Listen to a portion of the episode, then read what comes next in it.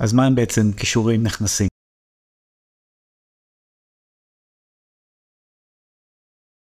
אז אם נקביל קידום אורגני לרכב, האתר, התוכן והכל זה הרכב שלנו, וקישורים זה הדלק. כמעט בלתי אפשרי להתקדם בגוגל ללא קישורים, בעיקר בעיקר בתחומים תחרות גבוהה, ששם המשחק הוא בעיקר על קישורים. תוכן ואופטימיזציה כולם עושים ברמה כזאת או אחרת, שאלה דברים מאוד מאוד חשובים, לא ניתן להתקדם בלעדיהם, זה הבסיס של הכל. התשתית, זה התוכן, האופטימיזציה שלו, זה בעצם הבסיס של הכל. אבל בתחומי תחרות גבוהה אתם תצטרכו בוודאות להשיג קישורים בדרך כזאת או אחרת, באופן טבעי אם אתם עושים תוכן ממש טוב, אבל ברוב המקרים צריך ליזום את נושא הקישורים, לקנות, להחליף, לעבוד בזה, כן, להתעסק עם זה. וזה לא חייב להיות אתם, אתם יכולים להוציא את זה ל outsourcing, ויש הרבה שירותים של בניית קישורים.